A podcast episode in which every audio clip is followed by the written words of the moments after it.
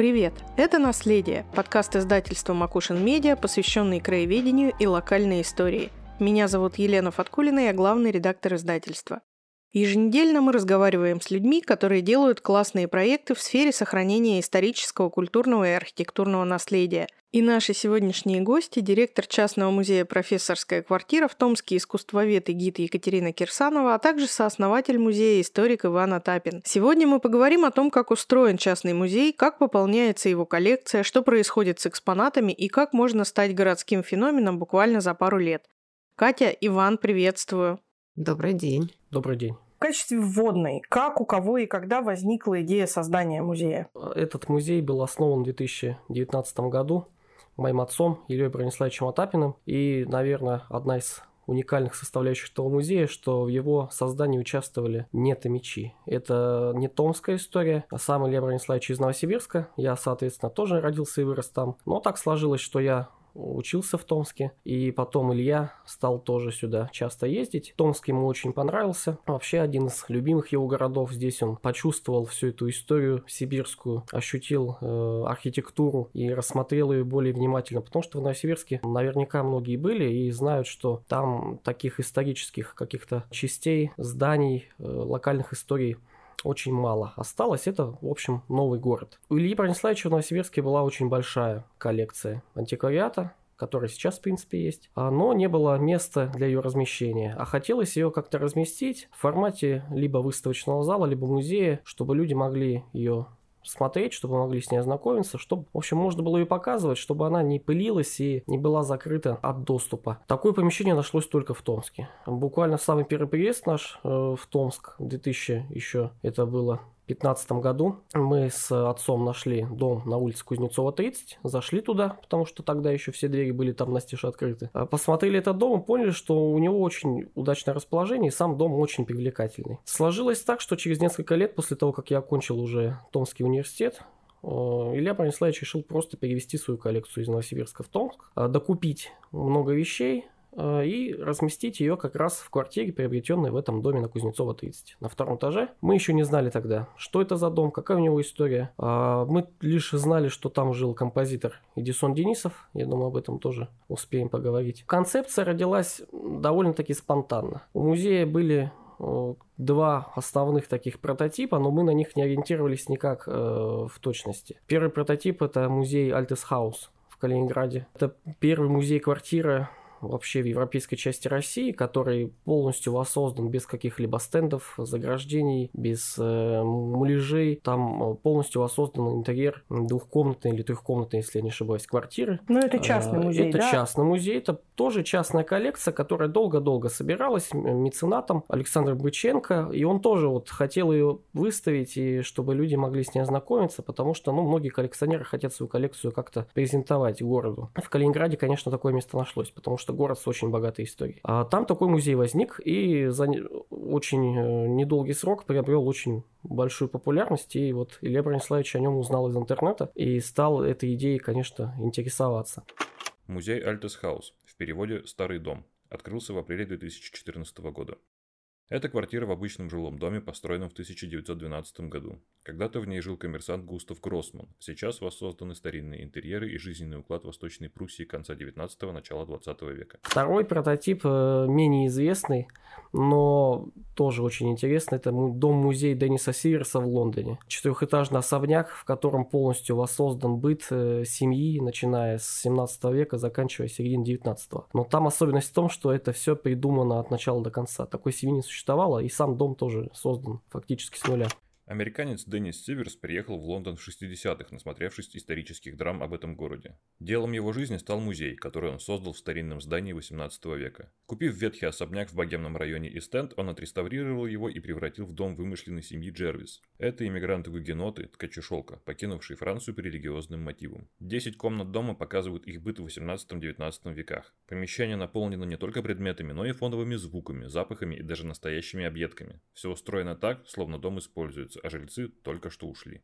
А и там тоже такая театрализованная обстановка, все можно трогать, можно везде садиться, можно ходить, и а, интерьеры э, погружают полностью гостя в эту атмосферу не музейную, в, том понимании, как мы представляем себе музей. Потому что мы представляем музей как такое очень пространство с э, множеством ограничений, с какими-то заграждениями, с э, старушками, которые не всегда бывают любезны. Э, поэтому вот эти два музея, которые кардинально отличаются от типичных краеведческих музеев отечественных, они послужили основой для создания профессорской квартиры в Томске. А как в этой истории появилась Катя? Мы с Ильей Брониславовичем ее давно знали как э, экскурсовода, как исследовательницу Томска, как человека, который о Томске знает, пожалуй, гораздо больше, чем многие коренные томичи. Я думаю, не секрет, что сама Екатерина тоже не томичка, она из Кемерово, а мы из Новосибирска, поэтому, я думаю, на этой почве мы тоже довольно быстро сошлись. А предложение, на самом деле, было мое, что нужно посоветоваться с Екатериной Кирсановой по поводу того, кто может вообще взять на себя руководство музеем, потому что Лев Брониславович сам житель Новосибирска не мог э, остаться в Томске, контролировать все это, поскольку у него работа и дом находятся в другом городе. Мы обратились к Екатерине, и в скором времени она уже стала руководителем нашего музея, и в дальнейшем уже юридически это было оформлено. Так все это быстро произошло. Катя, ты присоединилась на этапе стройки или уже после нее? Э, я присоединилась на этапе завершения ремонта квартиры, потому что Илья, он же абсолютный вот такой педант хорошем понимании этого слова, когда ему надо все до мелочей, там каждый гвоздик, э, обои, чтобы соответствовали, чтобы вот они были обязательно вот такие же, как аутентичные. И я присоединилась как раз на этапе уже, когда были поклеены обои, уже практически весь ремонт завершался, коллекция еще переведена не было. И надо сказать, что это был очень интересный момент, потому что Иван говорит, что они меня знали, но они знали как бы видя, да, мою деятельность со стороны, а познакомились мы только в 2019 году, познакомились э, благодаря Денисовым. Был юбилей Эдисона Васильевича, 90 лет, и приезжали из э, Франции его дочь, внук, который открывал симфонический такой фестиваль, посвященный Эдисону Денисову. И я показывала город. То есть я показывала город. Впервые была дочка, впервые был внук. И надо было показать места, где папа жил, учился и так далее. И мы пришли на Кузнецова 30, потому что Эдисон Васильевич родился и до отъезда в Москву жил в этом доме. Эдисон Денисов – известный советский и российский композитор, родившийся в Томске в 1929 году. С 1959 года он преподавал в Московской консерватории, а в 1979 Денисов попал в черный список из семи сочинителей авангардной музыки после того, как был раскритикован первым секретарем Советского союза композиторов Тихоном Хренниковым. Поводом для осуждения стало включение музыки авангардистов в программы музыкальных фестивалей в Кёльне и Венеции. В 1996-м Денисов умер в Париже, где лечился после автокатастрофы и где его творчество было очень востребовано. Так хорошо получилось, что мои друзья которые жили в этом доме, дали нам ключ, чтобы вот уже была парадная закрыта, да, можно было открыть, подняться, посмотреть вообще вот весь этот объем изнутри дома. И они же предложили, говорят, а вы хотите попасть в квартиру папы? Я такие, да, конечно, хотим. Там, говорит, сейчас идет ремонт. Пришли, ремонтника не было. Позвонили Илье в Новосибирск, говорит, я завтра приеду, пожалуйста. И пусть, если у них есть возможность, еще раз они придут. И мы на следующий день еще раз приехали, причем на следующий день еще приехала тетушка, сестра Эдисона Васильевича Ирина Васильевна. И это было какое-то такое удивительное вот это даже не то, что покружение, а прикосновение, когда она ходила по квартире, говорит, да, сейчас все изменилось, здесь было вот это, здесь было это, тут же рассказывала какие-то истории. И мы, э, ну, познакомились комплементарно, да, что вот человек делает ремонт в квартире Денисова. Он тогда, Илья, не сказал, что он хочет сделать музей, а буквально там через несколько недель он позвонил, говорит, Екатерина, у меня к вам вопрос, и вот я хочу с вами посоветоваться, привез. Я меня настолько это очаровала, что он сказал, а вот кто бы? Я говорю, я. Я согласна с вами в эту историю идти, потому что она страшно интересная. Ну и тогда мы стали придумать вообще, о чем мы будем рассказывать. Я когда спросила, говорю, Илья, о чем мы будем с тобой рассказывать? Потому что, ну, предметы — это хорошо, коллекция хорошо, то есть интерьеры ты вас создашь, но должна быть какая-то история. И тут как-то вот совершенно вот не сговариваясь, мы решили, что это должна быть история какого-то очень интеллигентного дома, что это не купеческая история, потому что дом на Кузнецова 30, он был доходным. Это был шикарный доходный дом. Там четыре квартиры сдавали в наем, большие квартиры, ну, порядка 160 да, квадратных метров. Одна квартира была полностью благоустроенная на тот момент, то есть там и вода была проведена, и теплая ванна, туалет. 911 год постройки, телефон, свет, ну вот все, да, все блага цивилизации. И, конечно, было предположение, что, а может быть, у нас там жил профессор. Потому что рядом вузы находятся. И что-то вот такое интеллигентное, близкое к университетской среде. И когда мы начали рассказывать свою идею вот нашим друзьям из Макушин Лап, из Томского обзора, и нам такая говорит, ну как, что? Вот мы не знаем, как назвать. Он говорит, вы каждый уже по несколько раз сказал профессорская квартира. Ну так и назовите профессорская квартира. Мы потом запустили до открытия Инстаграм, разные аккаунты в соцсетях в различных, и там собирали тоже мнение. То есть предлагали разные варианты. Ну и люди, которые, моя референтная группа, которые вот погружены в музейные, в, в галерейные, прочие-прочие дела, они все хором сказали, профессорская квартира норм. Оставляйте и уже больше не мучайтесь. То есть вот это то, что так спонтанно как-то родилось, и оно так раз и прижилось. И надо сказать, что были, конечно, шпильки в наш адрес со стороны ну, наших как бы коллег некоторых томских. Они говорили, ну, слушайте, ребята, ну вот профессорская квартира, да, но профессора-то советские уже в вашем доме жили, а интерьеры вы воссоздали до 1917 года, да, то есть вот этот уклад, образ, стиль а, дореволюционной профессора. Но мы нашли. Вот у нас Иван вместе с Ильей Брониславовичем. Это была вот с его стороны подача, которую потом э, как бы Иван уже довершил этот поиск. Вместе с нашей еще одной как бы очень хорошим другом музея Ольгой Бондаренко мы нашли целого профессора, который жил у нас в доме до революции. Причем это такой еще очень интересный профессор с потрясающей судьбой. И вот, да, мы сразу как-то все стало на свои места. И оно очень легко складывалось. Я думаю, Иван вот здесь мне как бы меня поддерживают в этом плане, что как-то вот оно... И люди, которые приходили, которые вокруг музея возникали, да, и которые остались с нами, которые нам помогают, и которые у нас работают и так далее, все как-то вот шло достаточно легко, достаточно органично. Ну, мне кажется, то, что мы делаем очень хорошее дело.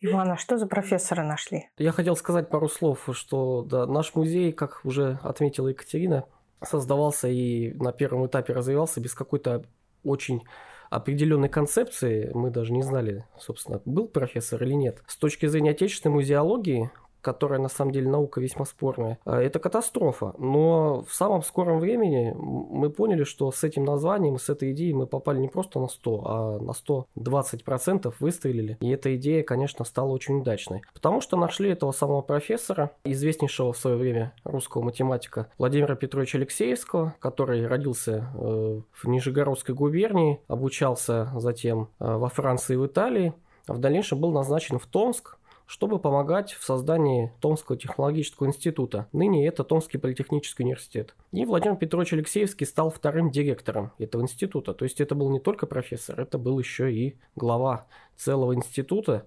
первого за Уралом высшего технического учебного заведения, который после своей отставки поселился и некоторое время жил в нашем доме под нашим музеем на первом этаже. Конечно, от него не осталось каких-то вещей, экспонатов, но зато у нас есть много фотографий, у нас есть э, ценные документальные свидетельства, которые мы нашли в архивах и скопировали. Поэтому, да, профессор у нас все-таки есть, и о нем мы рассказываем, и это дало нам такую почву и аргумент отбиваться от недоброжелателей. А на первом этапе возникновения музея, я помню, было довольно много ассоциаций еще и с профессором Преображенским. Откуда они пошли? С профессором Преображенским история такая, такая, что поскольку Лев Брониславович приобрел две квартиры в этом доме, они соседние. В одной из них размещается музей, вторая квартира остается жилой. Там был поставлен замечательный буфет в стиле модерн, который в свое время снялся в фильме «Собачье сердце» Владимира Бортко. И этот буфет в нескольких сценах фигурирует там, если я не ошибаюсь, с Ниной Руслановой. Но этот буфет остался в жилой э, части.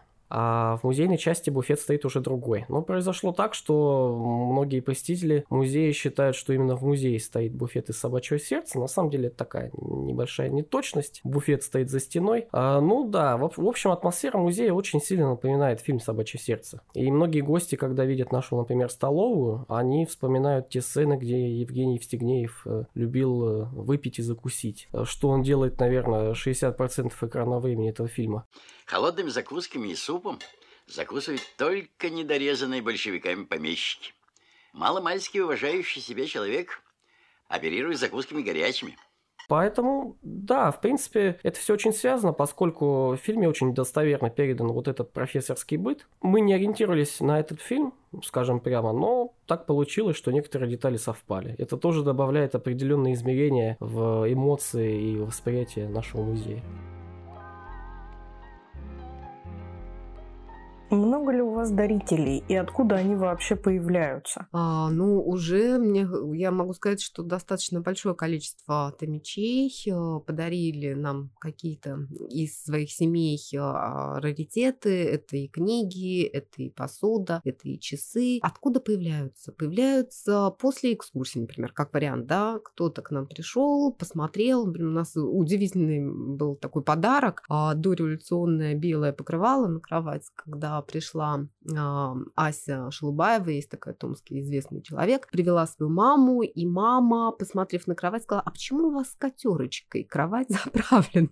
Мы говорим, ну, потому что у нас, к сожалению, вот покрывала дореволюционного нет. И через какое-то время она позвонила, сказала, что она дарит нам это покрывало, потому что вот у них есть, оно просто вот лежит как а, артефакт такой семейной биографии жизни, но они передают в музей и так далее. То есть вот это такое желание поделиться чем-то, и мы все это фиксируем, каталогизируем, описываем, рассказываем истории. И, конечно, у нас, например, самый такой большой процент дарителей был, когда мы объявили, что будем ставить елку живую под потолок. Надо сказать, что у нас потолки 4 метра. И поставить елку, найти елку, это всегда такой определенный квест. Но мы находим пышный красавец, ставим. Знаете, вот на такой объем, сколько необходимо необходимо было игрушек, чтобы ее всю украсить. И мы же вот в первый год, в девятнадцатом году, сразу получили от мечей просто потрясающе красивые игрушки, подарок. Но в основном это уже советское время, вот начиная с 30-х годов, вот заканчивая там 80-ми годами, мы собрали вот всю такую советскую елку по максимуму, то есть все, все десятилетия но все равно они старые, и все равно они создают ощущение вот такой эпохи другой, да, другого времени. Конечно, мы, когда новогодние проходят экскурсии, рассказываем, что да, у нас там есть буквально две игрушки начала самого начала 20 века, как сказать, дореволюционные, но еще такая радость, когда люди узнают что-то свое, да, на той же елке. Но помимо этого, конечно, мы всегда радуемся, когда нам дарят просто это всегда колоссальный праздник, счастье. Я думаю, все музейщики поймут что-то связанное непосредственно с тематикой музея, например, письма письма. Вот здесь Иван лучше может рассказать эту историю, когда нам подарили письма, которые были, переписку вел мы, профессор Вейнберг, да, закупал для Императорского технологического института оборудование, чтобы создавать там лаборатории и прочее, прочее. И ты получаешь, и вот он, этот вот живое свидетельство вот этой жизни, да, научной. Это колоссальный, конечно, подарок был. Последние несколько месяцев нам стали дарить очень ценные экспонаты, которые связаны непосредственно с профессорской деятельностью, с профессорской работой. И, как Екатерина уже сказала, это письма, адресованные профессору Вейнбергу, Борису Петровичу. И это очень был известный профессор Томский. Его можно назвать Илоном Маском начала 20 века, поскольку он разработал модель поезда на вакуумной подушке. И эту модель даже пытался тестировать. О нем можно очень много прочитать в свободном доступе в интернете. Очень интересный был человек, и мы, конечно, были очень рады, когда получили от дарителя большую кипу писем. Мы начали их изучать и поняли, что эти письма были адресованы Вейнбергу из самых разных точек э, Европы. Из Франции, из Германии, из э, скандинавских стран. И это письма, в которых как раз обсуждались те идеи, которые Вейнберг разрабатывал в Томске.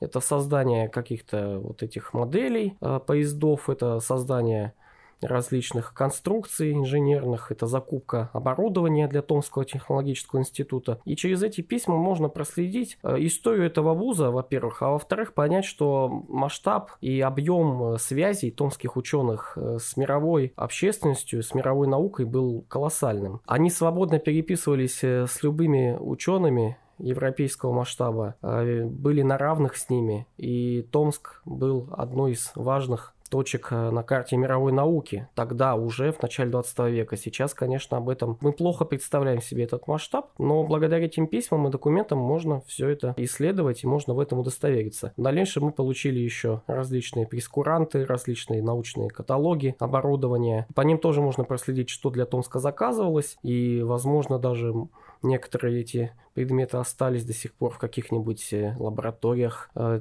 нынешнего политехнического университета. Но это отдельный вопрос. А в общем, документы очень ценные. И э, преимущество нашего музея, что мы можем встраивать их непосредственно в экспозицию. Они занимают уместное место, с ними могут ознакомиться все посетители, они не пылятся где-то, они не забыты. Они, наоборот, изучаются активно. Мы это популяризируем в том числе в социальных сетях наших и раскрываем этот аспект истории на примере этих документов.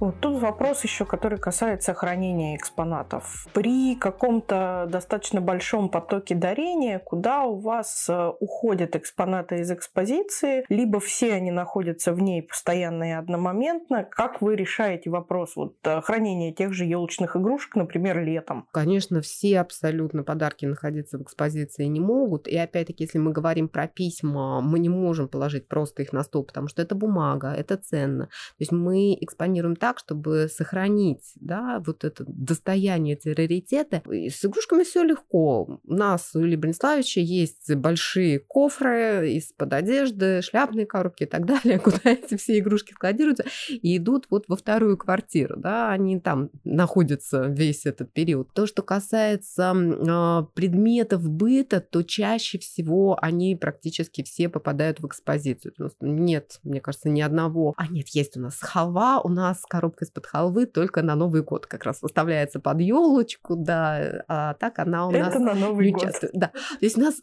ну, понимаете, здесь чем вообще э, прекрасен наш музей, что мы можем варьировать, да, у нас нет вот этой вот жесткой предзаданности, как. И вообще в этом отношении интересно, всегда приезжает Илья, привозит э, очень, ну, в месяц раз или два точно какую-то новую деталь. Там это может быть перо, это может быть пашотница, это может быть еще что-то.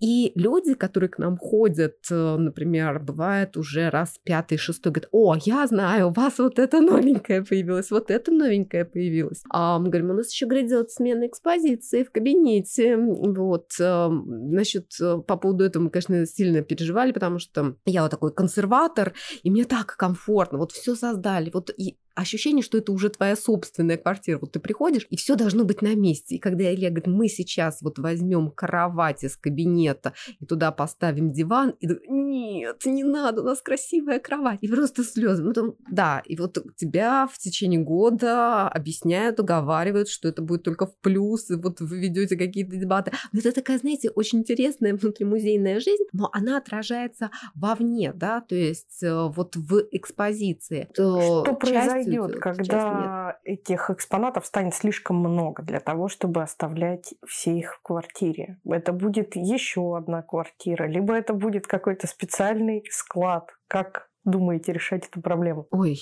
дай бог, чтобы такое произошло. У нас пока нет такого потока дарения, чтобы мы вот таки могли отбрыкиваться. Почему? Потому что все-таки у нас период – это период дореволюционный. И из Томска либо эти предметы хранятся в семьях, что тоже очень интересно, потому что у нас есть э, реальные живые квартиры томской профессуры, где вот несколько поколений, там те же Сереброва, и они в интерьеры своих там дедов дедов, прадедов, вот в такие дореволюционные, встроя, встраивали, встраивали современность. И они продолжают жить с этими мебелью, с этими предметами и так далее. Либо вот уже выкуплено, скуплено было в Томске очень много. И поэтому, конечно, если мы говорим о советском периоде, нам бы несли горы. А так как у нас все-таки период до 1917 года, вот нет такого большого потока. Конечно, когда нам несут книги, мы только рады, их надо больше и больше и больше, потому что кабинет у нас все-таки э, не настолько еще насыщен литературой и вот этим объемом ее, как это было в дореволюционных кабинетах Томской профессора, когда смотришь на фотографии, и там масса там стеллажей, полок и так далее, книжных шкафов. Здесь, мне кажется, все будет нормально.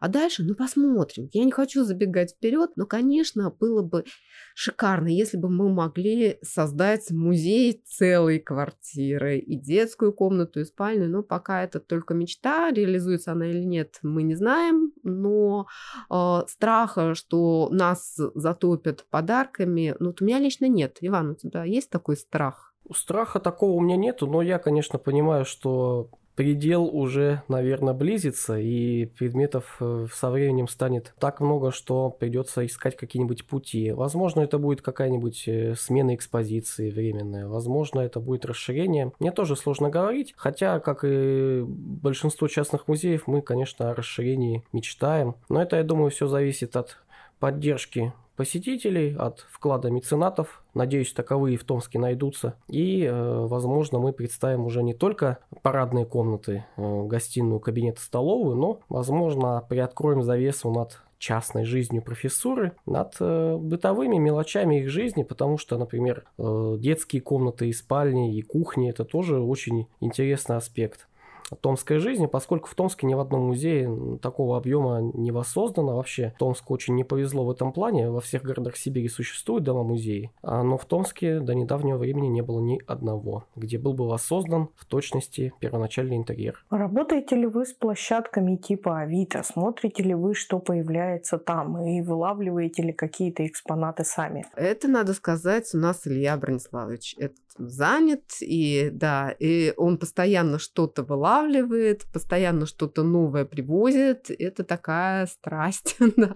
Лично я, конечно, нет. Хотя у нас был момент, когда, например, он скидывает что-то, говорит, Катя, вот там посмотри, да, вот такой вот нужен ли нам в музей поднос для шампанского. И я такая, зачем нам поднос для шампанского? Теперь я жалею, что мы не купили поднос для шампанского, потому что он идеально просто вот вошел бы на тот стол круглый, который есть у нас в гостиной.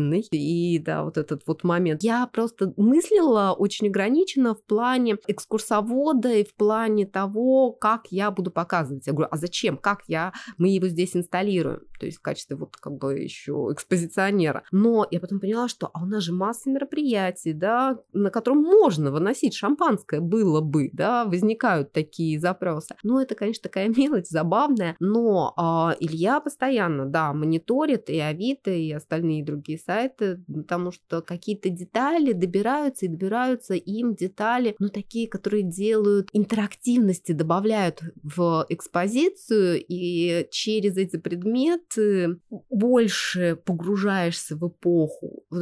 Показываешь, говоришь, а как вы думаете, для чего вот эта деталь? Какая-нибудь шкатулка под марки? Угадал у меня за все время экскурсии один единственный человек, который сразу сказал, боже мой, это марочница, хочу потому что человек работает с почтой, она работает у нас в посольстве в Америке и там клеит эти марки периодически. Она говорит, боже, надо постоянно что-то, я придумаю, как это все, где хранить. Говорит, это просто ценная вещь. Мне всегда интересно, когда за обычным каким-то предметом, типовым, да, за какой-нибудь бутылочкой, за каким-нибудь там кольцом для салфетки, вдруг приходит семейная история томская, профессорская. И когда приходит женщина, например, и говорит, я рассказываю на экскурсии, что вот приходил студент э, к профессору, его приглашали в кабинет, и она говорит, нет, нет, нет, нет, стоп, мой дедушка никого в кабинет не приглашал. И это была сакральная территория, это его нора. Вот он, когда садился работать, бабушка мне говорила, Мусенька, надень, пожалуйста, крылышки. Я говорю, у вас какие-то крылышки были вырезаны? Она говорит, ну нет, ну это образ, ну что вы такое, ну на цыпочках, чтобы я там не дышала рядом с кабинетом.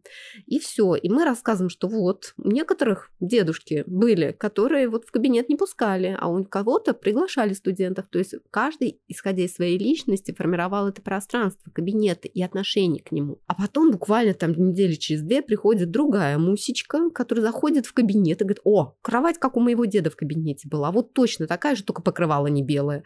Белое покрывало это в спальне. Почему вы...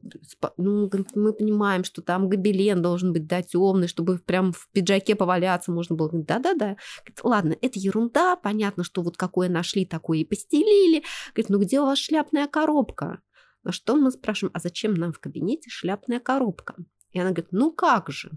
Вот меня, когда оставляли с дедом, он садился работать и доставал мне шляпную коробку с игрушками. И говорил, Мусенька играет только тихонечко. Все, у нас одна Мусечка, понимаете, с крылышками, а вторая у нас у деда игрушками играла, сидела, когда он работал, понимаете? То есть она ему не мешала. И у него целая шляпная коробка была. И мы что? Мы эту шляпную коробку, она у нас есть, она с игрушками. И потом в гостях у нас вот была весной Марина Лошак, директор музея э, Пушкинского, да, в Москве, и она ее сразу определила. Она говорит, я знаю, что у вас в коробке лежит, потому что у меня то же самое было у деда в кабинете. Там игрушки. Мы такие, да, там игрушки. Понимаете, то есть вот они такие интересные, вот эти совпадения укладов или несовпадения укладов. Поэтому мне всегда вот очень интересно, когда приходят. У нас есть шикарная, но очень длинная история про водочную бутылку.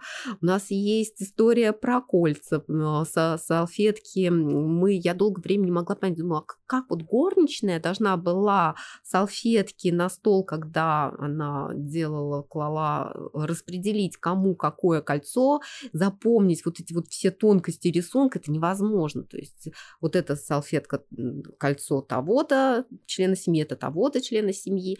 Я на экскурсии все время так вопрошала, говорю, я не понимаю, как это происходило. И была дама, которая говорит, ну как происходило? В нашей семье горничная ничего запомнить эти ваши цветочки не могла. Поэтому мой прадедушка просто отдал кольца в гравировальную мастерскую и всем выгравировали. У нас дома лежит дедушкино кольцо, на нем написано Васенька. Я говорю, прекрасно. Он еще не был профессором Василием таким-то. Я говорю, а прадедушка как был обозначен, профессор такой-то или по имени отчеству, говорит, не знаю, вот его кольцо где-то вот в семье потерялось, да, вот. Поэтому ну, вот какие-то такие детали, они очень-очень-очень цепляют, они очень трогательны. Но многие предметы непонятны, да, и когда появляется какой-нибудь такой предмет, с ним очень удобно работать. И за это большое спасибо Илье, что он постоянно, постоянно что-то приносит. И в итоге у нас за два года жизни музея у нас как-то настолько перестроились экскурсии. Во-первых, конечно, вот мы об этом не говорили еще, но у нас ведется нормальная, полноценная музейная работа. И благодаря Ивану, и благодаря как бы мне, и нашим всем сотрудникам. То есть мы постоянно смотрим, еще ищем информацию, Иван работает в архивах, потому что помимо вот истории того же нашего профессора Алексеевского, у нас в доме вместе с ним одновременно жили просто потрясающие семьи выдающихся томичей, которые и Виноградовы, это скульптор, жена, он чиновник, но при этом муж делает выставки, театральные постановки и так далее. И семья студента Красина, у которого выдающийся педагог, жена, да, то есть он еще студент, а она уже у него начинает работать. И у них рождается сын, академик, который будет создавать первую в мире атомную электростанцию электростанцию и так далее, и так далее. И ты погружаешься и понимаешь, что у тебя вот голосальный вот этот мир томской науки, он представлен в разных срезах, а, в разное время и до революции, и советское время. Ну что говорить, если а, у нас в 30-е годы дом полностью отдают Сибирскому физико-техническому институту, и все, и там можно просто пропасть. Вот с историями семей, потому что въезжают ученые, причем это уже советское время, и муж, и жена, все сотрудники ВСФТИ, все пишут кандидатские, докторские и так далее. И поэтому, конечно, это очень интересно, когда ты вот через эти бытовые предметы вдруг начинаешь общий, да, ну какая-нибудь там пашотница или какая-нибудь там салфетница или что-то еще, спичница, рассказывать историю семей. И вдруг это все оживает. мало того, что ты попадаешь не, вот как сказал Иван, простую музейную обстановку, когда ты строго стоишь, вот здесь вот какая-нибудь дама на тебя из угла смотрит, вот здесь вот все ограничено, и там обратите внимание туда, туда. А ты приходишь и так раз раз погружаешься в дом, чужой быт, чужую жизнь. И проходишь вот, вот через это все. И, конечно, люди, когда заканчивается экскурсия, говорят, боже мой, мы как будто на машине времени попали, и не хочется уходить. И у нас одно из таких ключевых слов, которое все время произносится, как у вас атмосферно, как у вас хорошо, как у вас... И интересно, что очень любопытно реагируют иногда дети. Когда у нас был такой момент, э, музыкальный вечер, вертеп, ребятишки увидели лото старинное, говорят, а можно мы поиграем? Мы им разрешили, они садятся, играют в лото, и вот они играют полчаса, уже концерт закончился, они играют. И я так уже мигаю маме, что уже пора как бы собирать детей-то домой. Все. И она говорит, ребята, пойдемте, собирайтесь, уже все, все закончилось, вот уже партию сыграли, хватит. И говорит, мам, нет, подожди, подожди, мы хотим дождаться профессора, когда он придет, надо же с ним поздороваться. Они настолько погрузились, что они решили, что реально у нас живет профессор, ну просто вот он временно отсутствует. И вот у него тут, понимаете, концерт, концерты проходят, они играют, сидят. Поэтому да. Тут вопрос сохранности экспонатов, Да, когда, например, это- они введены в оборот. Это очень большой вопрос, который, а, честно говоря, мы постоянно переживаем. Например, у нас есть такой момент. а, Илья, когда создавал музей, вот он ориентировался на Альтесхаус в плане вот этого вот погружения, что никаких этикеток, экспликаций, все просто вот такая живая квартира. Да? И было написано, что вот можно там посидеть на старинном диване и так далее. Мы это все ввели. Теперь у нас диваны изнашиваются, и я прям по этому поводу сильно переживаю. Но пока Илья сказал, что давайте будем откладывать деньги на то, чтобы можно было часть перетянуть, но пока так, пока удобно, что вот люди приходят, и они такие, да, у вас даже можно посидеть, садятся. Может быть, со временем это изменится. Кстати, в Альтесхаусе это уже изменилось. Там уже нельзя посидеть, там уже нельзя потрогать, ты просто созерцаешь в процессе экскурсии. Вот. И мы тоже стали ограничивать э, потрогать, потому что начала просто моментально приходить негодность бумага. И это, конечно, была ошибка, например, то, что мы, мы убрали самые такие дорогие, например, альбомы, потому что вот это соприкосновение, вы либо всем перчатки выдавайте, чтобы это трогать, да, но это же невозможно сделать. Поэтому мы убрали, и мы просим уже не трогать там бумагу. И постепенно мы тоже от этого начинаем отходить, потому что, мне кажется, впечатлений и так много. Потому что вот это вот, ой, вот это вот схвачу, вот это вот схвачу, оно как-то немножко начинает развращать, честно говоря, на мой взгляд, потому что не все люди начинают реагировать адекватно. То есть вот это вот потрогать превращается в какую-то пожулькать, да, вот это вот. И поэтому, конечно, вещи ценные, вещи все. А надо сказать, что у нас 99% подлинников. То есть у нас там есть э, копии фотографий жильцов нашего дома, там переизданная какая-нибудь репринтных пару книг, которые мы используем в экскурсии, и все, а все остальное подлинники. Конечно, это ценный предмет, поэтому ну, вот мы думаем, как дальше, но уже мы тоже стали ограничивать э, вот это вот, как бы потрогать все можно руками, постепенно убрали даже, по-моему, с сайта это все, потому что действительно, да, этот первый посыл был, но опыт показывает, что с ним сложно сохранить, да. А вещи надо сохранять. Мы же все-таки сделали это для сохранения культуры, а не для того, чтобы это все использовать и как бы уничтожить. Вопрос еще форматов работы с посетителями. А Что вы проводите, кроме классических экскурсий по музею? А у меня вопрос, что такое классическая экскурсия? Вот я бы не назвала нашу экскурсию абсолютно классической, потому что когда говорят классическая экскурсия, сразу представляется некое такое дидактическое нравоучение или что-то такое страшно скучное. Да, у нас экскурсии, конечно, не театрализованные. Мы не выходим, как в Коломенской постеле, вот в этих красивых нарядах, мы не играем. В истории у нас нет театрализованных моментов, но у нас все равно каждая экскурсия это такой некий маленький спектакль. То есть не то, что экскурсовод перед вами выступает в лице кого-то, но он работает с вами так, что вы погружаетесь максимально, вы там растворяетесь в этой эпохе. И это всегда определенный диалог с экскурсантом. Но если мы говорим Помимо экскурсий, у нас еще постоянно проходят концерты, у нас проходят разные лекции, и у нас проходит на Новый год одна из самых любимых э, таких мероприятий – это гадание. Потому что у нас есть подруга музея Ольга Мужипова, у нее бабушкины карты дореволюционные, и они идеально вот на этот наш круглый стол в гостиной раскладываются четырехугольным таким форматом, и вот она всем гадает. То есть разные мероприятия, но которые бы соответствовали именно тематике нашего музея. Хотя, казалось бы, ну, причем тут профессорская квартира и вертепные представления. Но даже здесь мы все обосновываем. Вот этой вот любви как бы а, профессуры к народной культуре, что народная культура сохранялась, изучалась, исследовалась, и все это происходило, и приходили в дома, и показывали, и так далее. Но эксперименты нам тоже иногда предлагают, но почему-то еще пока ни до одного эксперимента так не дошло. Например, нам предлагали сделать профессорскую какую-то такую вечеринку с электронной музыкой. Что-то такое было, да. Но когда ребята не решились, э, это не было нашим запретом. Поэтому смотрим, ищем форматы, но, конечно, все равно это все в рамках вот нашей общей концепции, главной концепции должно происходить.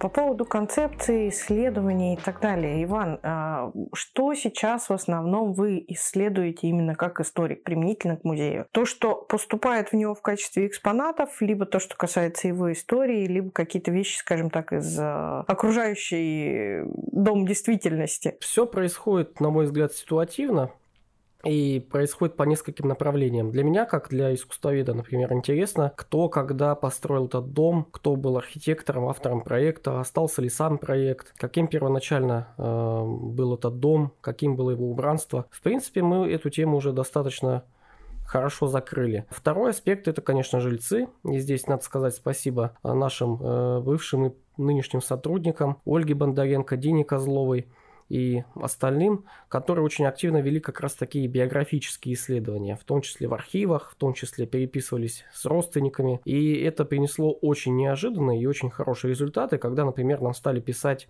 сами по своей инициативе дальние родственники или дальние потомки тех людей, которые жили в нашем доме еще до революции и стали присылать уникальные фотографии, уникальные документы, стали делиться ценными личными свидетельствами о нашем доме. А, и это, э, конечно, очень сильно помогло нам в создании экспозиции и в создании рассказа о музее. Третий аспект это, конечно, экспонаты. Ну, тут все происходит по мере того, как они появляются. Нам приносят, как правило, кипу пыльных документов, не сообщив особых подробностей о ней. Мы начинаем его разбирать и понимаем, что это жемчужина, и что эти документы э, в своем роде не имеют аналогов. И начинаем постепенно, не сразу, но по мере возможности искать историю, искать э, их бытование, прослеживать, и это тоже приносит свои результаты. О всем этом мы делимся активно в социальных сетях, и поскольку в рамках, например, экскурсий музейных нет возможности рассказать о каждой вещи, мы эти рассказы выносим уже в пределы интернета. И это тоже привлекает очень многих гостей, которые потом приходят на экскурсии и задают вопросы, а где вот тот предмет, о котором я читала где-нибудь в вашей группе ВКонтакте?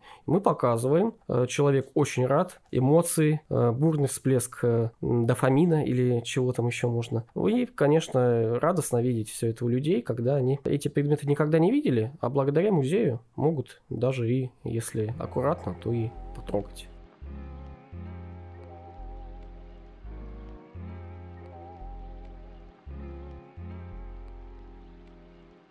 На кого большее впечатление производит музей? На томичей, либо на тех, кто приезжает в город? А, ну, я как человек, который периодически тоже э, веду экскурсии, могу сказать, что и на тех, и на других. А, Все зависит от того, насколько человек, наверное, заинтересован не сколько в истории, сколько вообще в культуре родного края. И, например, есть э, весьма успешные новосибирские бизнесмены, которые приезжают в музей. И несмотря на то, что они уже и в Европах многое повидали, и в Новосибирске себе понастроили много чего, они, конечно, пребывают э, в очень возбужденном, радостном состоянии, увидев то, что, оказывается, в Томске есть огромные деревянные дома с потолками 4 метра где можно разместить коллекцию антиквариата. А есть э, обычные люди, которые, не сказать, что особо э, привилегированных э, слоев населения, но они, тем не менее, тоже рады увидеть живую обстановку, не музейную, не казенную, не скучную, а обстановку, где можно почувствовать себя как дома, где можно расслабиться, где можно отвлечься от повседневной суеты и особенности от э, информационного шума, что сейчас, мне кажется, тоже очень актуально. В общем,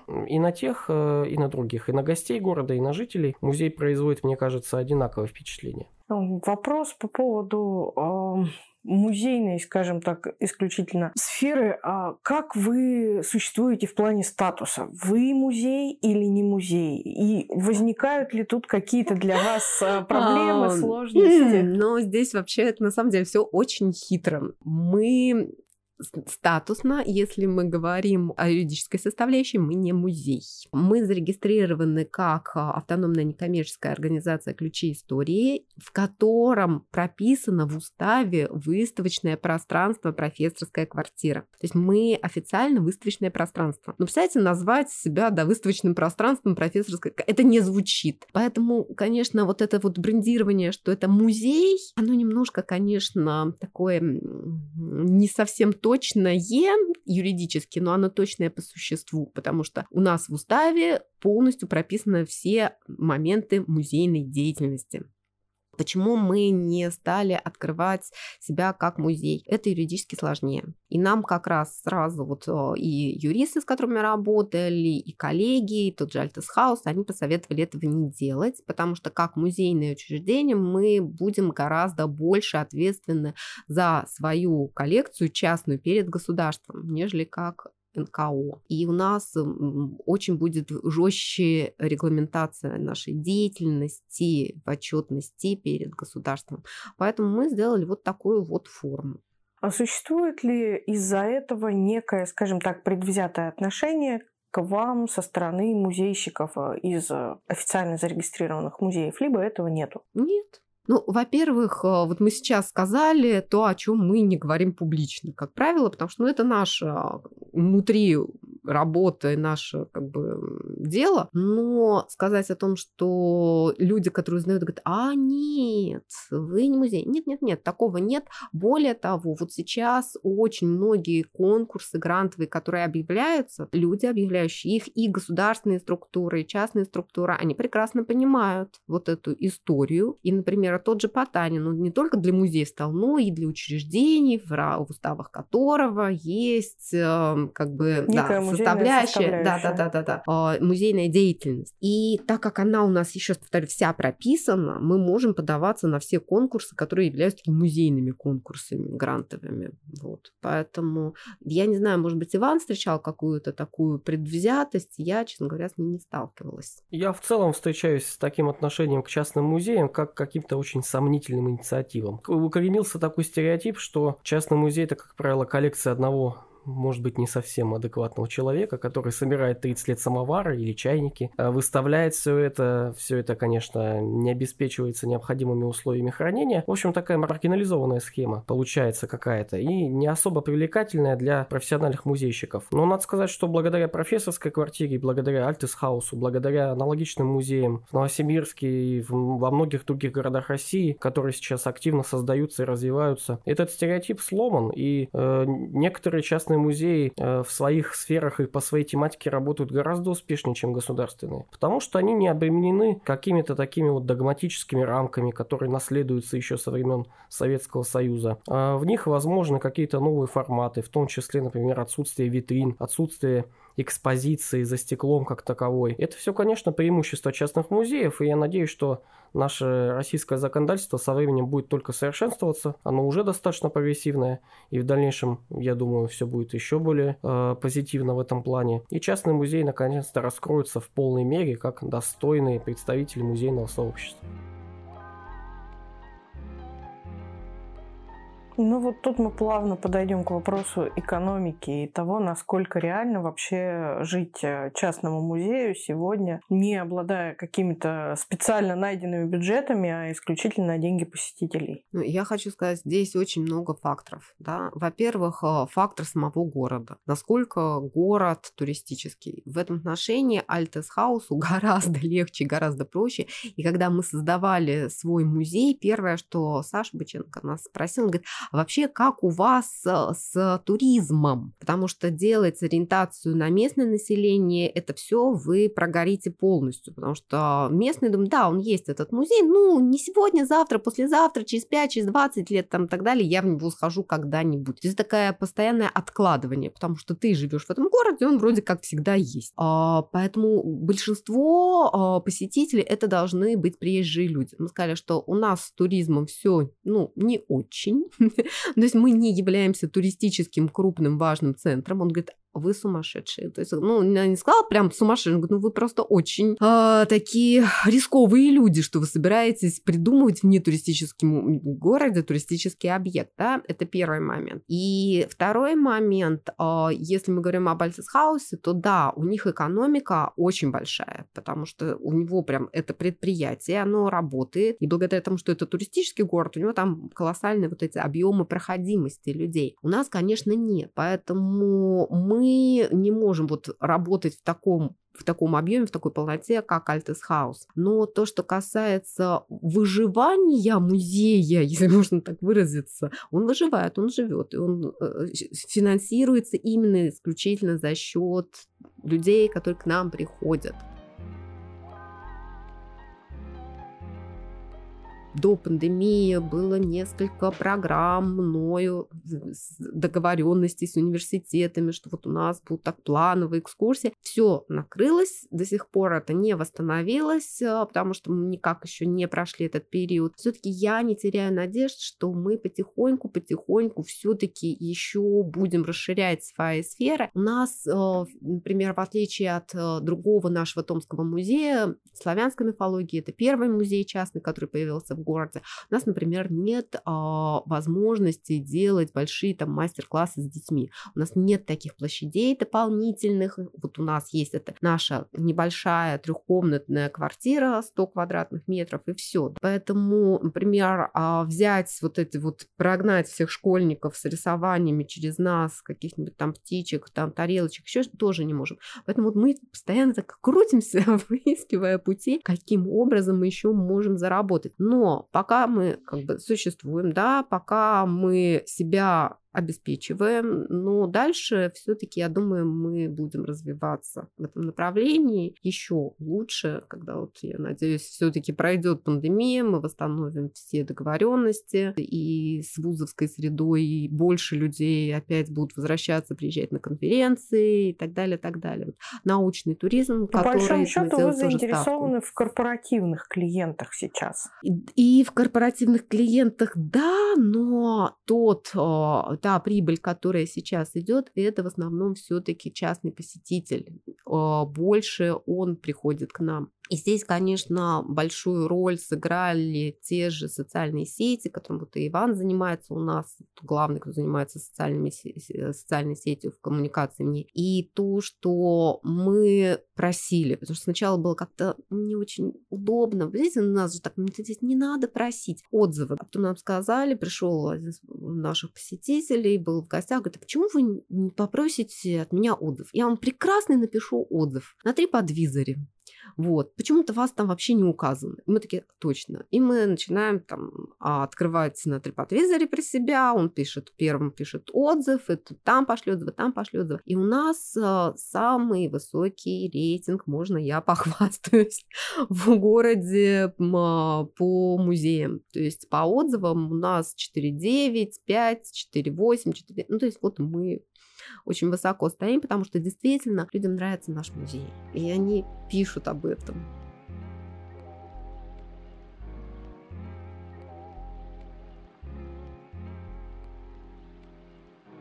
Что происходит, собственно, с туризмом в Томске? Сколько тут э, туристов, на ваш взгляд? И откуда они? Ну, мы этот вопрос мониторили именно посетителей к нам в музей, да, то есть у нас прям стояла задача, все наши экскурсоводы, они спрашивали, мы прям там писали возраст примерный.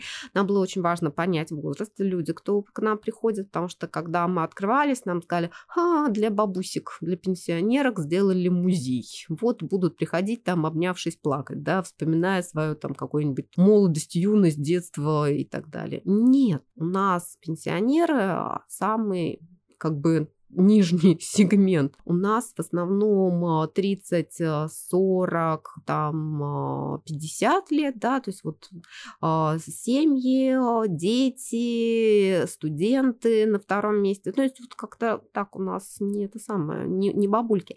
И мы каждый раз спрашиваем, да, то есть мы примерно определяли возраст и узнавали откуда. Но на первом месте, конечно, если не говорить о Томске, это Новосибирск новосибирцы едут к нам вот дополучить истории, потому что Новосибирск индустриальный город, хотя там есть э, часть небольшая дореволюционная, она намного меньше, чем у нас. У них, конечно, потрясающий совершенно конструктивизм, которым как историк искусства занимается профессиональный Иван, пишет диссертацию об этом. И э, при этом все равно вот это конструктивистского наследия ему не хватает в ощущении историчности, поэтому они приезжают добирать это в Томск, ну, 200 километров там с небольшим, и вы попадаете совершенно в, в другой город. Кемерово, ну, Кемерово меньше. То есть Кузбасс любит, наоборот, в Новосибирск. Туда, ну, там, да, да, да, да. И поэтому у нас вот этот вот треугольник трех городов, Новокузнецк, Кемерово, то есть Кузбасс, э, Новосибирская область, Томская область. Но я хочу сказать, что этим не ограничивается. То есть у нас на этой неделе, например, было две семьи, и они были из Красноярска. То есть индивидуальные экскурсии. Одни пришли красноярцы, потом вот вторые приходят, я говорю, вы к нам откуда? Они говорят, мы к вам из Красноярска. Говорю, вот, только до вас была. Поэтому разные бывают совершенно. Но а, даже из Красноярска очень часто приезжают те, у кого в Томске либо кто-то учился, либо мама, папа жили, либо они сами были из Томска, либо друзья. Ну, какая-то вот такая вот история. Я думаю, что Томску надо сделать просто колоссально много, чтобы к нам начали приезжать из других городов. Но, скажем, москвичи бывают, и даже уже было несколько прям групп, которые приезжали из Москвы, там Москва, которой нет. Москва, которой нет. Это проект, который занимается возрождением в памяти исторических и культурных достопримечательностей Москвы. Его команда выпускает краеведческие книги, проводит экскурсии по тайным местам столицы, лекции и кинопоказы, а также организует поездки по городам России. Два раза они привозили свои группы, а вот э, в мае еще приедут, но это все равно очень маленькие, ну просто несопоставимо с тем же Калининградом. воровство, воруют экспонаты. Это очень жуткая проблема для всех частных музеев такого плана. В Альтесхаусе там своровали штук 10 минимум. За два года там просто всплеск произошел клиптомании. А у нас, э, ну, визитку. Две вещи у нас, да, украли. Визитку и вилочку. И вилочку. Берут маленькое, берут то, что можно пронести. Ну, многие люди реально больны клиптоманией. Это болезнь. Ее нужно лечить такие люди тоже встречаются. А, в основном вот такие вот предметы. Но мы как бы аналоги-то нашли уже быстро. В Альтесхаусе, например, с этим сложнее, там у многих предметов аналогов нету. Там возьмут какой-нибудь ножик фигурный или вилочку или что-нибудь, а все, такой уже нету. И они очень так потом постят в социальных сетях много гневных текстов, что ах вы мы старались. У нас Илья Брониславович сразу сказал, то есть вот зная вот эту всю историю с Альтесхаусом, он сказал, что у нас не будет ни одного предмета, который нельзя было бы заменить, из-за которого мы были бы страдали. Поэтому, конечно, утащить письмо к Вейнбергу мало кто догадается, но и мы там, например, под стекло или еще как-нибудь там располагаем самые такие раритетные вещи, например, студенческий билет начала века, да, у нас лежит под стеклом, чтобы вот его никто не брал в руки, не портил и так далее. Вот. А ложки, вилки и так далее, он сказал, что будут типовые, так чтобы не было вот этой трагедии, что у нас что-то такое внесли. Для меня, конечно, было совершенно удивительно, кому понадобилось визитка студента императорского университета начала века. Для чего? Могли дети Может быть. А, дети, кстати, утащили у нас, это вообще курьез был, с часов слетела навершие, с навершия слетела маленькая-маленькая деталь, шарик Дети утащили сразу, моментально утащили. Пришлось этот шарик из Омска заказывать. А, но это такой курьез, в принципе, простительный. Проблема в том, что нету этики посещения частных музеев такого плана. Люди еще не привыкли к такому. Они для себя впервые видят, что в музее можно спокойно ходить без ограничений. Это приводит к таким результатам. Но я думаю, это все зависит от культуры воспитания. Я думаю, через несколько поколений, когда люди уже привыкнут и таких музеев станет больше, и государственные музеи уже тоже переквалифицируются, например, музей Маяковского в Москве, то люди станут уже привыкать, и, конечно, станет меньше таких. А, ну, я хочу сказать, что, конечно, любая экскурсия начинается с того, что мы предупреждаем, мы говорим о том, что бережное отношение, что вот это, вот это, это. Вот. Но не, не всегда это помогает, и даже удивительно, что Иван говорит о культуре а, самого человека, но иногда бывает, что самыми такими активными активными, все потрогать, бывают дамы из университетской среды. И они почему-то думают, ой, у меня вот такой же стульчик был у моего деда, тут же начинает его крутить, а вот это, вот это, это. И ты начинаешь, вот, пожалуйста, это, а я, и тут ты разворачиваешься, она уже открывает пианино, потому что ей хочется поиграть, и думаешь, боже мой, кто ее воспитывал, где, почему, она же вроде сама профессор, сама и так далее. Ну да, такое ну, тоже Я могу случается. сравнить э, с походом в гости. Мы же, когда в гости приходим к малознакомому человеку, мы уже не начинаем буфет открывать и искать графины или стул переворачивать, чтобы клеймо посмотреть. Я думаю, что это, да, зависит во многом от воспитания. Люди бывают и с высшим образованием невоспитанные, и с двумя высшими тоже невоспитанные. Так что тут уже все в индивидуальном порядке решается. А до правил музея вы не созрели еще, которые можно было бы вывесить? Не, я уже созрел. У меня уже там свод законов написан, конституция целая. Особенно для фотографов. У меня там просто уже диктатура. Но это все требует обсуждения со всеми. Это нужно обсуждать. И думаю, рано или поздно хотя бы внутри музейные правила, которые будут как бы среди сотрудников, но не на показ, они конечно, будут. Они уже и сейчас есть, Они только есть, не да. в сформулированной форме, вот не в такой, как э, там протокол номер 7 собрания общего. Ну, Как это не поздно. сформулировано? Иван, он уже скинул все эти Да правила. не, мы они уже для их обсуждения. выучили. Они, они для обсуждения пока что. В общем, Да. бюрократизация уже готовится. Это неизбежный процесс. Конечно. К сожалению. И- а может быть и к счастью.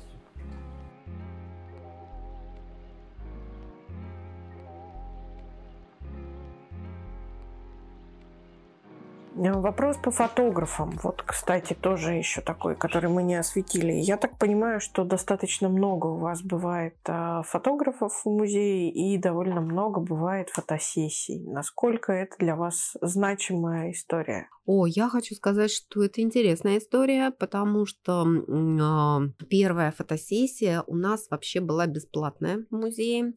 А, Мы только-только начали работать, и нам сказали, что, друзья, это будет как реклама вам.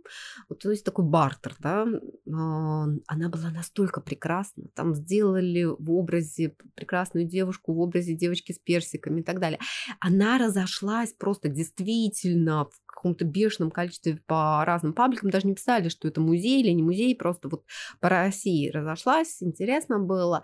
И она действительно принесла на вот эта первая фотосессия а, такой отклик от фотографов, да, то есть они увидели, рассмотрели вот эту новую локацию. Дальше, конечно, уже у нас никаких бартеров не было. И интересно то, что все приходят с разными задачами. Ну, конечно, кто-то любит поиграть в истории, вот это вот создать атмосферу того периода, а у кого-то бывает наоборот. У нас самая, наверное, чумовая фотосессия была. Парни сняли на несколько часов, сколько часов пять, почти. да, шесть они у нас были, и они нас попросили к нашей люстре вот этой старинной привинтить шар дискотечный, вот этот вот э, сверкающий.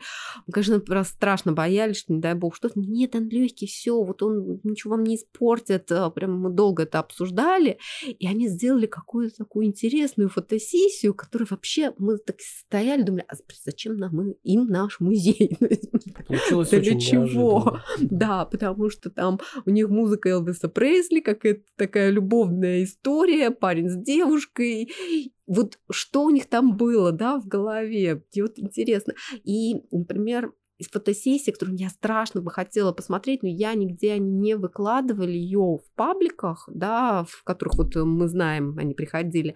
Ребята, татуировщики, которые разыгрывали в нашем музее такие 40-е или 30-е года, тату-салон в Америке, вот что такое стилизовали. Очень яркие, очень красивые, очень смешные.